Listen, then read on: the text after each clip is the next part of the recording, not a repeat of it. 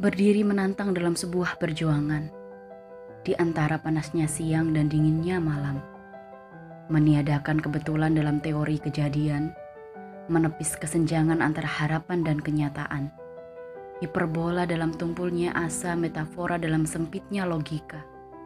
Katakan pada jingga yang menyelimuti senja tentang kapan sinarnya akan sirna, memupus harap dalam sisa-sisa asa menikmati pekatnya kepulan jelaga.